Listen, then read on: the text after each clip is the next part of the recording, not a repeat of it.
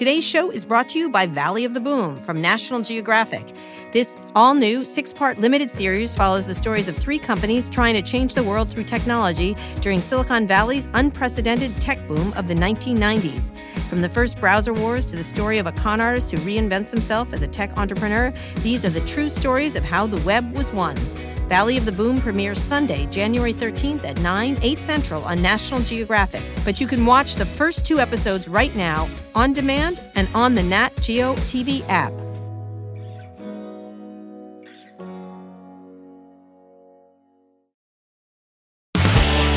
This is Recode Media with Peter Kafka. That's me. We are here at Vox Media headquarters in New York City. I'm talking with the great Susan Crawford. Hi, Susan. Hey, Peter. Thanks for having me. Thanks for coming. You are a Harvard law professor, but I think of you as a smart person who explains the internet to me.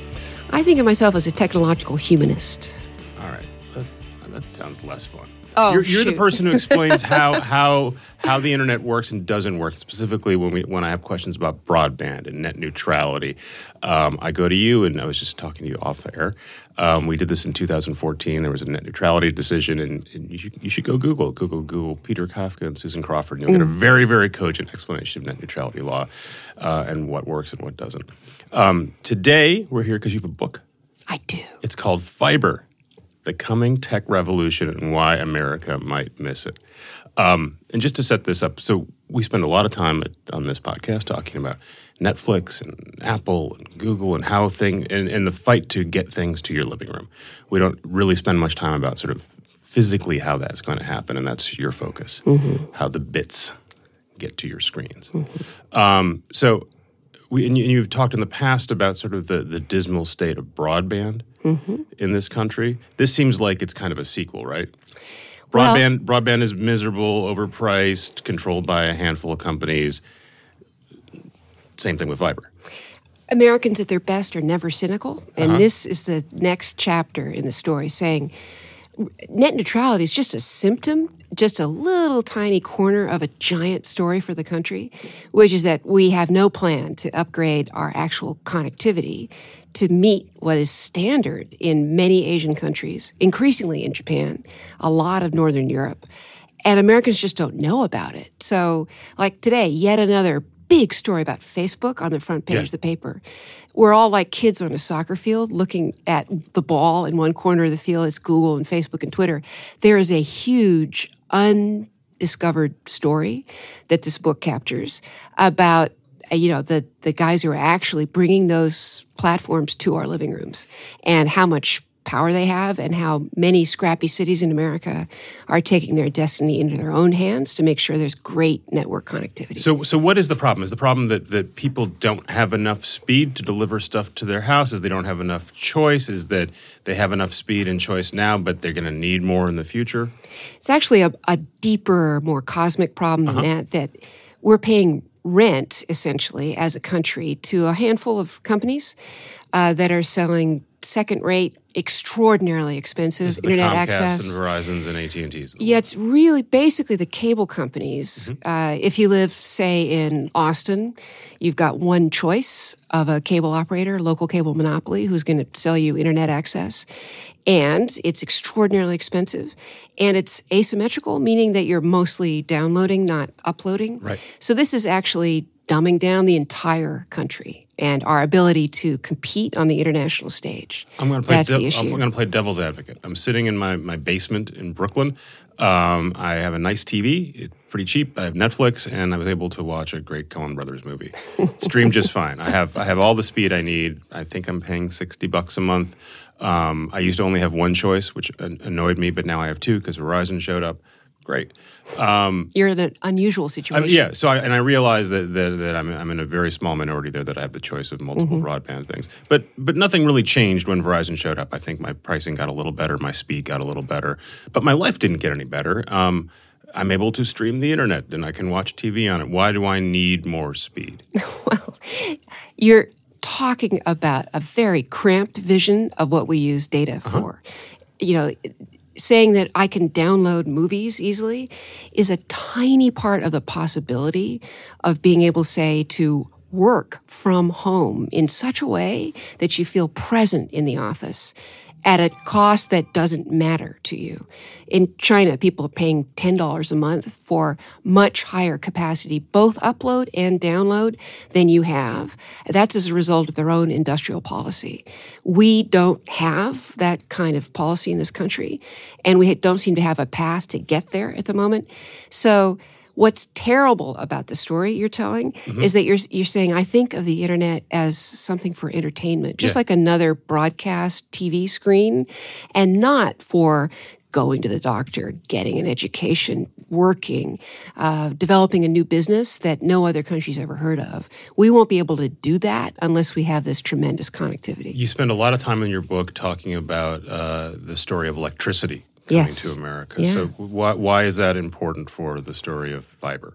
It's an exact parallel. So in, let's say, the 20s, a handful of companies controlled uh, electricity in the United States, and they were selling it only to businesses and to a few rich people in selected urban areas. Right, That's you didn't it. get electricity to your house. It was it not was necessarily, unless you were a very rich person. Yeah, not a, it was not considered to be a utility. It was it was a private product, just like I don't know a tuna fish sandwich. Uh-huh. And where the tuna fish sandwich market was cornered by one company, you'd pay whatever they wanted to charge you, and it wouldn't necessarily be available in your house. We are walking down that same path with internet access today. Although three quarters of Americans from both parties view it as a utility, as something in which the government should be involved, it's not necessarily present in all corners of the country, extremely expensive and controlled by a few private companies we haven't yet gotten to the part of the story where the public gets really worried about this for the future of the country and essentially demands that we get our act together and make sure that this is actually provided on a utility basis and made available cheaply to everybody. Right. It's sort of literally not. It's it's it, incomprehensible to imagine fiber access being a public policy debate, someone running on this, someone actually getting votes because of this, both because of just the state of politics specifically right now. There's mm-hmm. so much else going on, but also just it's it's hard to imagine this being a motivating factor. But as you point out in the book, this is you know FDR was talking about mm-hmm. electricity. Mm-hmm. Lyndon Johnson made mm-hmm. his name bringing electricity to the hill country of, of Texas. So that there was a time where you politicians had real benefit in extending this. Um, the other thing you point out in the book, I was kind of setting you up, right? Was was when electricity showed up, people thought of it as a thing that lit a light bulb, right? Right. And they didn't think about refrigeration and mm all the gizmos and all the things, and, and, so they couldn't comprehend it. So when you have a dummy like me saying my internet works just fine because I can watch a Coen Brothers movie on Netflix, you're saying if you had more stuff, more stuff will come. Exactly. And that parallel is so precise, it's almost painful. It's so easy that uh, my grandmother would have called uh, her electricity bill the light bill because many people used it just for a single light bulb hanging in their house. There weren't the appliances around yet in common use mm-hmm. that created demand for very high capacity, inexpensive electricity. We're right there right now that other than downloading movies, our imagination is so limited. And uh, the book imagines this future of human presence, particularly eye contact. You and I right now can look yep. each other in the eye. You can't do that over current internet connections in the United States in a way that is satisfying. yeah, and even even with you know here at Vox Media, we have very nice equipment, and we right. did, but we did a, a teleco.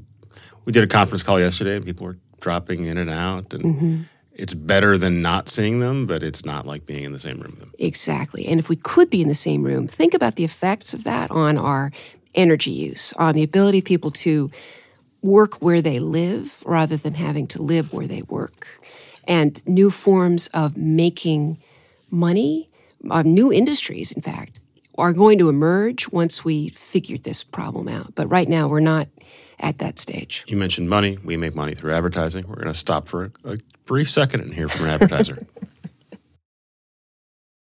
Coming up next, let's flash back to the early days of Silicon Valley with advertiser content from our sponsor, Valley of the Boom, an all new limited series from National Geographic. Check it out.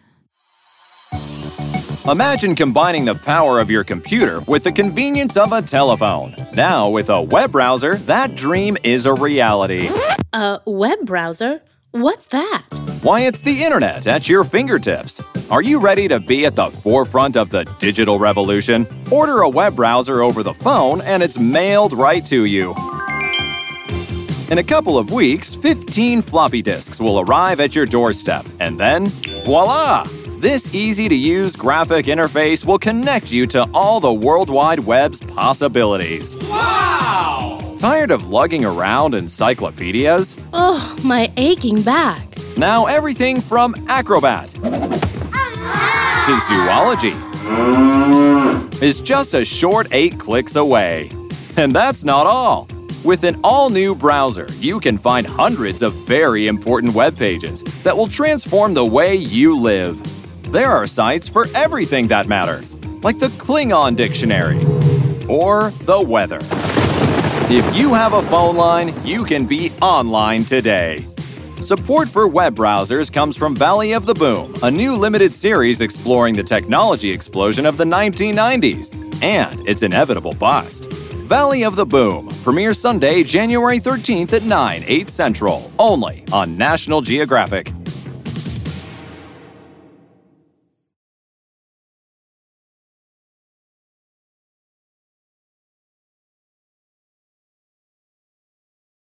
I'm back with Susan Crawford, who has a book called Fiber, and you can buy it right now as you as you hear this podcast. Well, listen to the podcast, then go buy the book, however you want to do it. Um, but pay attention to Susan; she's very smart.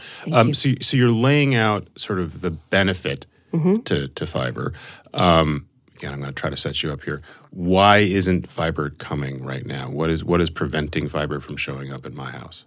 This didn't happen by accident. Over the last 20 years, we've sort of ignored this policy area and let the free market take its steps. Put air quotes around free market. Well, because it turns out for these kinds of businesses that involve very high upfront costs, uh, they tend to natural monopoly. There's no reason to have two wires to your house. Right. And so what we've ended up with is a few companies dividing the market. So Comcast takes, you know, city X and Spectrum takes city Y. And, And even when they, Verizon and Comcast at one point were gonna fight, and they spent a couple years on it, and basically made a peace treaty, essentially saying, "All right, we're we're, we're done." Right. They just they just divide up the market among themselves. So there really isn't a competitive market for high speed internet access in America. So that's that's the problem. But if so, but but so, but there is high speed internet access, and you can defi- you can debate what high speed means, and, and you can also debate what access means, right? When you spend mm-hmm. time talking about that in the book, and there's a good piece about this. I think I don't know, the Times of Journal recently it's saying that saying that you know that that there's a community in rural Washington that supposedly has high speed internet access, but it doesn't really. It's just measured as such.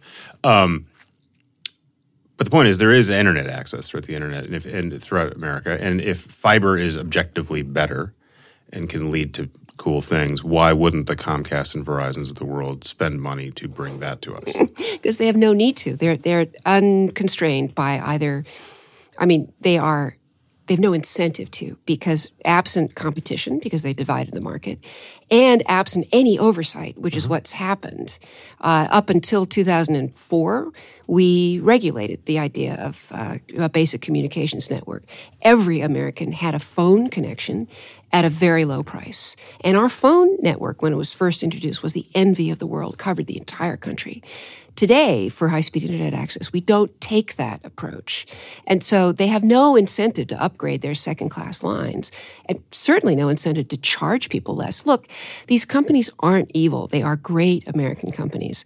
But the unrestrained private market dealing with this kind of infrastructure question is always going to end up soaking the rich for as much as they can, controlling markets, leaving out huge parts of the country, and not upgrading their facilities. They'll milk them as long as possible. Other countries have taken a very different approach. So, in the book, I spent a lot of time in Seoul and in Tokyo and Stockholm and other parts of the world where they are amazed at the American situation. They- mm-hmm. I've never been embarrassed to be an American other than on these trips. The mayor of Stockholm took me aside and said, is there anything we can do to help you? Why why are you so stuck? Why is it so backwards? And in Seoul, they feel that coming to America is like taking a rural vacation because it's so peaceful here. We're hardly connected the at all. It's not going to bother you. Yeah, yeah, you have no interruption, nothing happens. You do have a line in, in, in the in the beginning. You go to Seoul and, and, and you do an amazing sort of VR experience, Mm-hmm. and you're talking about how wired Seoul is. And you said you met t- many twenty somethings who did not distinguish between online life and real life. Right. For them, these are simply layers of life as a whole. That doesn't sound like a good thing. If if if, if and I, I do you men, you mentioned the Facebook story that broke Yeah. yesterday. You hear this, it'll be several Facebook stories ago. Yeah. But this is another data breach. They were releasing data they said they weren't releasing. Um, we're in a world right now where where we're really having a reckoning about sort of what we want out of technology and the internet. You're taking it as a given that if we have more internet access, faster internet access, it's inevitably going to be a good thing. Do you have mm-hmm. any? Is there anything that gives you pause about? Well, maybe it wouldn't be the worst thing to slow stuff down right now. all humans want to do is connect, right? Now, terrorists do use telephones. Mm-hmm. There are negatives, there are They burdens that come with this. and Twitter and But the the benefit to human lives to being able to connect to more people in a way that allows them to lead a thriving life. Really, the electricity parallel, I think, speaks to people. Can you imagine a world without adequate electricity? If you just had a light bulb in your house, you could say, I've got electricity. Right. But you wouldn't have refrigeration. You wouldn't have the notion of and you may choose to go camping or Right. go to your rural cabin, but that's but a it's choice, a choice. you make. Right. Exactly. And we don't even have that choice in America right now. Um, what does it mean that Google, which has both the ability, uh, capacity, and and the the self interest to have fiber and high speed internet access, said they were going to do this, spent a bunch of money on it, and then after a couple years, "This is too much work and it's too complicated. We're not going to do it." Look, they're like Verizon, which did exactly the same thing, backed off from installing fiber. Their shareholders are impatient with the long term capital needs involved in making sure that there's great last mile access in America. Google had an interest in disrupting the story and making it more obvious to Americans that we've got a terrible problem with connectivity. But their shareholders were not interested in the relatively low returns involved in building infrastructure. Nobody builds a bridge assuming that they're going to make 20% a year on that investment.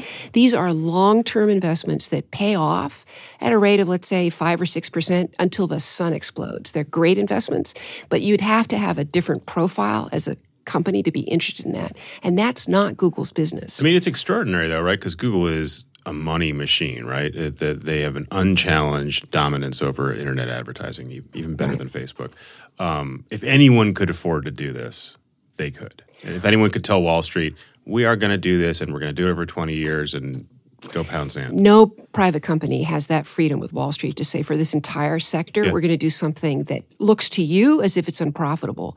For America and for long term policy, it's anything but un- unprofitable. We are actually at a huge deficit because we're not making this investment and it will pay off, but in a different profile than these private companies are patient for. Let's talk a bit about what it would cost to bring fiber everywhere, and, and also how it how you actually do it. You you go to Austin at one point, you watch them; they're literally digging a ditch Yeah, to it's lay to lay. I want to be the in. John McPhee of fiber. It's great. You, s- it's, you go on for pages and pages, and you're hanging out with these guys, and I kind of Right. wanted to watch it. Uh, good, good Netflix show. Um, so you have to dig up ground, where you have to you have to tunnel through. You have to stuff has to be put into the ground, right? This isn't something you can solve with an app. It's just guys, men and women with machines digging. Right. 80% of the cost of putting in this great fiber for the last mile is the labor. These are great jobs too, gotta say.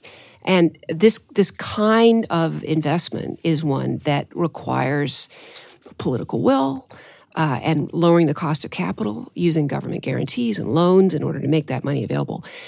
But it's not rocket science, it's just money. And we spend money on a lot of things that would not be as beneficial as this one for the future. I want to point out that this book is about a bunch of localities making this decision for themselves. Right. There are borrow the pocket. There are individual cities and towns that have gone ahead and just put their own fiber in. 750 of them around the country. And by the way, mostly conservative places. This is a very deeply bipartisan issue. This is about making life better for everybody in your community. So there are lots of places that have decided it's worth it. It's worth it just to borrow the money and have it pay off slowly. So it, this is about long term planning and patience, which doesn't necessarily fit the profile of either any one individual company mm-hmm. And often any one politician who has to show an immediate payoff. But it, like FDR, who's making very long term investments for the country, this one is absolutely worth So it. So, what what would the bill be if we if we wanted to go ahead and get fiber everywhere? The overall bill, I'm not sure. I'm not sure, and that is not what Hundreds I'm attempting of to do. billions. I mean, Oh no, not I. I hundreds of billions. I don't think so. But uh, it, what we're seeing is that for localities, uh, it is a tiny increment of what they end up spending on their overall bill. So you lay out convincingly the many reasons we we're not getting this, Yeah. and and a lot of them are economic. They're they're re, because we have a sort of unfettered capitalism, right? Right. So I'm assuming you're going to say that we need the equivalent of a jobs bill, right, or a, a WPA project, or some sort of federal legislation, sort of spurring this. What's going to happen here is the same story with electricity also that we start with localities and co-ops and agriculture and then they gradually shame the federal government into doing something about it. And that could be an infrastructure bill. The kind of thing that the Trump administration is talking about uh-huh. right now could be a giant federal effort to say we're going to lower the cost of capital for building these last mile networks across the country. We're going to incent people to build this stuff with tax breaks or however else we're going to do it. Right. And there are all Create- kinds of ways to do it'll be a job creation bill because people have to follow the truck and put the thing in. Exactly. There are all kinds of ways to do it. It's not even that complicated. Uh-huh. It just requires political will at this point. And uh, the problem for the country is that we do have something that feels like internet access to people around the country being sold to them at these very high prices by cable companies. Exactly the same thing the electricity guys back in the 30s attacked any effort to say we need a public option or we need some oversight by saying this is Bolshevik and communist and Soviet. Those same arguments are coming out right now about the role of municipal efforts to do something about the fiber story. Um, whenever I see Verizon or AT and T executives talk, they they're exclusively focused on the future of five G networks, yes, exactly. which seem to involve beaming the internet very quickly to my to my phone. yeah. Um, And I'm again, I'm sort of not convinced about why that's a good thing, but but Mm-hmm. they're very excited about it. Doesn't that solve this problem? Well, glad you asked that, Peter, because in fact, the book is about uh, the complementary character of these great wired fixed networks, fiber, and um, advanced wireless. The 5G connections that Verizon's talking about, AT&T are too, will create tsunamis of data. And in order for that data to go anywhere, there's got to be a fiber optic connection quite close by. So those 5G worlds will only emerge in urban areas and will only emerge where there's fiber. So the two stories absolutely go together. You can't, you can't have you can't have real five G without real fiber. exactly. You it's like saying I all I need is an airplane. I don't need an airport. The airport the why- airplane has to land So why somewhere. isn't Hans Vestberg, CEO of Verizon, saying, "Well, here's our plan to get fiber everywhere, so we can have this five G"? Well, actually, they are building their own private fiber, only connecting to their 5G plans in places like, say, Boston. They're doing that. There's a risk here that all we're going to do is recapitulate the cable fixed monopoly for access. And they're going to have so much power in 5G that no competition will emerge. And that's a terrible story for America. Look, the role of regulation is to unleash the private markets to have a playing field to play on. We don't have that uh, infrastructure in place right now. And we keep building these oligopolies that uh, can charge us whatever they want for very small amounts of service. And that's a risk with 5G as well. So we talked about Google and their efforts just to do this, and then Mm-hmm. they backed off. You would think, even if they're not going to spend the billions of dollars, that the Googles and Facebooks and Netflixes would be out there, sort of agitating for this. You'd think they, these guys don't want to have people talking about, you know, they don't want to say, look at that monopoly over there, because they're monopolies in their own playing fields. And so that's why they're not active here. They're big enough. They that- also don't complain about net neutrality because, and, Right. and, and, and Reed Hastings said this on stage to me a couple years ago uh, at the Code Conference because they Netflix had been a big net neutrality Right. proponent, and eventually said, "Ah, "We're big enough now; it's not a fight." Right. This is all about power and leverage. And Comcast needs Netflix as much as Netflix needs Comcast. So they're big enough that they can make a deal. They're in the club. They're in the club and they've pulled up the ladder behind them. America is a scrappy uh, entrepreneurial place. There are many other companies that could emerge that would be given a playing field if we got this right. There, there was something in my Twitter feed uh, last week or so. It was actually a chart we published at, at Recode saying that uh, broadband speeds have increased X percent in the last year, and there, a lot of the commentary was, "Ah, see, you know, this is supposed to go away post net neutrality. Mm-hmm. Um, but look, things are getting better. Um, and and everyone told us that net neutrality was going to lead to these uh, that, that the loss of net neutrality was going to lead to these terrible conditions. They haven't materialized. Are we waiting for that shoe to drop, or are we misunderstanding the argument? There's a lot of bafflement and confusion in the telecommunications policy area. Um, net neutrality itself is just a worry about the power of one of these companies to slow traffic. Yep. We haven't done anything about that power, and we haven't actually done anything to cramp their business incentives not to upgrade their networks and not to compete. All the book is talking about is the requirement of basic neutral access, like clean water, like uh, energy markets. That's the way we should be treating telecommunications. The data we have on all of this, by the way, in the um, halls of the FCC is decidedly third rate. So when somebody says, well, speeds are getting better, that's likely based on data self reported by the cable companies themselves. Um, and is not very good as a basis on I which give to make myself policy. an A. You might want to question that report card. And you just saw uh, Microsoft coming up with a big report about two weeks ago, saying right. that in fact 162 million Americans that don't have That was the have, piece I was thinking of. Yeah, it's a very powerful piece of research. They don't have adequate internet access today. And you're right that what adequate internet access is is a matter of definition by the FCC, and the FCC is using a really weird, very low definition and cramped, saying that uploads don't have to be at the same rate as downloads. So they say 25 megabits per second down, 3 megabits per second up. In the eyes of someone from China, South Korea, Japan, Singapore, Hong Kong, that's a ridiculous definition. That's like uh, putting someone on a bike path when the rest of the country is on a major eight lane highway. That's a very small amount of data at a very low uh, speed. What um, when we talked four years ago, and it was after this this net neutrality decision, um, uh, court challenged by Verizon, and, and you yeah. said, well, this this can all be fixed. Um, the FCC can basically decide to regulate internet access like it does telco. Mm-hmm. Um, and I said, really? You make it sound like it's really easy. You just yeah. sort of sign something. He said, yeah, we yeah. did. And sure enough, they did. did. Um, so for policy stuff, this this stuff can move back and forth fairly easily, right? I mean, the flip side is that they just pulled the plug on that right. with the Trump administration, so mm-hmm. we can go back and forth.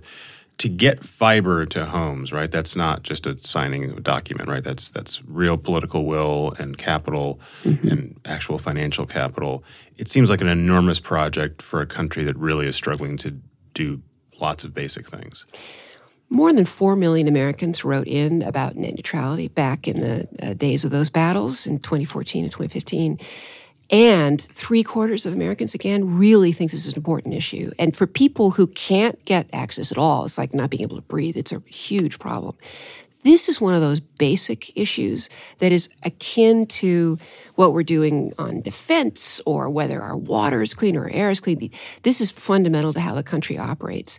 The reason there's so much it seems a, like it seems like the audience for this podcast would yeah. agree with you, and it's hard for me to imagine a broader audience that has real problems getting food and shelter or they have all sorts of political misinformation and they believe the Russians are coming to Florida. Mm-hmm. Whatever it is, it's hard to imagine this really becoming a national a national issue. You know, um, those other problems are on the same level, I would say. We are heading towards a reckoning. How do we help people lead uh, thriving lives in America? What's happened to our basic sense of uh, you need a good education, you need good health care, you need a utility communication service? All of those things are do need to be fixed. This one is fundamental to many of the other policy issues we care about. If you care about climate change, if you care about uh, education or health, those require a fantastic communications network so that people get access to those services.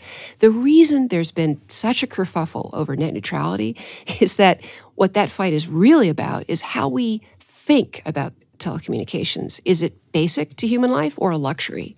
And the reason that Comcast and the other guys are fighting against these buzzwords, net neutrality, is because what they really want to avoid is being relabeled as a utility service, something that's subject to government oversight. Mm-hmm. We've missed the boat on that right now. We can always turn the boat around. And we seem to be heading there as a country. There's a kind of progressive revival going on in the cities and around the country that where people actually see how services are delivered, education, health, communications. They really get involved. And where a mayor cares about all of his or her citizens, they'll the capacity to care about something like fiber carries with it the capacity to care about education, workforce development, health, and everything else. And this book explores that evolution. This is just part of a major story for the country that, that this day of reckoning that's coming, I think, in the 2020 election, where people say we, we actually care about everyone as a country. And it's important that we put our money where our, our American values are. You traveled around the world to go see sort of the future of fiber or what fiber looks like now. Mm-hmm. If I don't want to cross the Pacific, um, there are cities in America that have done this. Mm-hmm. What's sort of a good working lab for me to go visit? I want to see the benefit of doing this. I think Chattanooga is tr- is a pretty terrific story. It's, it's Tennessee. in Tennessee, and it's a dirty old mill town from the 60s and 70s that redid itself in a whole series of actions, and one of them has been to ensure fiber access. What you what you see there is many new businesses showing up. You also, though, see a city that is now turning. They paid for it themselves. Yeah. Well, they had some grant money for smart grid that was so you can measure energy use using fiber. And that money was plowed into the fiber network, but it long ago paid for itself. And now there's now the, the electricity rates are going down for the people in Chattanooga because they've made so much money from fiber. But you also see a place traditionally deeply segregated, a lot of poverty, turning towards workforce development, turning towards increasing the number of high school graduates who are ready for the great jobs that are showing up. So, in small, Chattanooga is the story of what America could be. So, so spell out why does why does getting chat fiber to Chattanooga improve high school graduation mm. rates?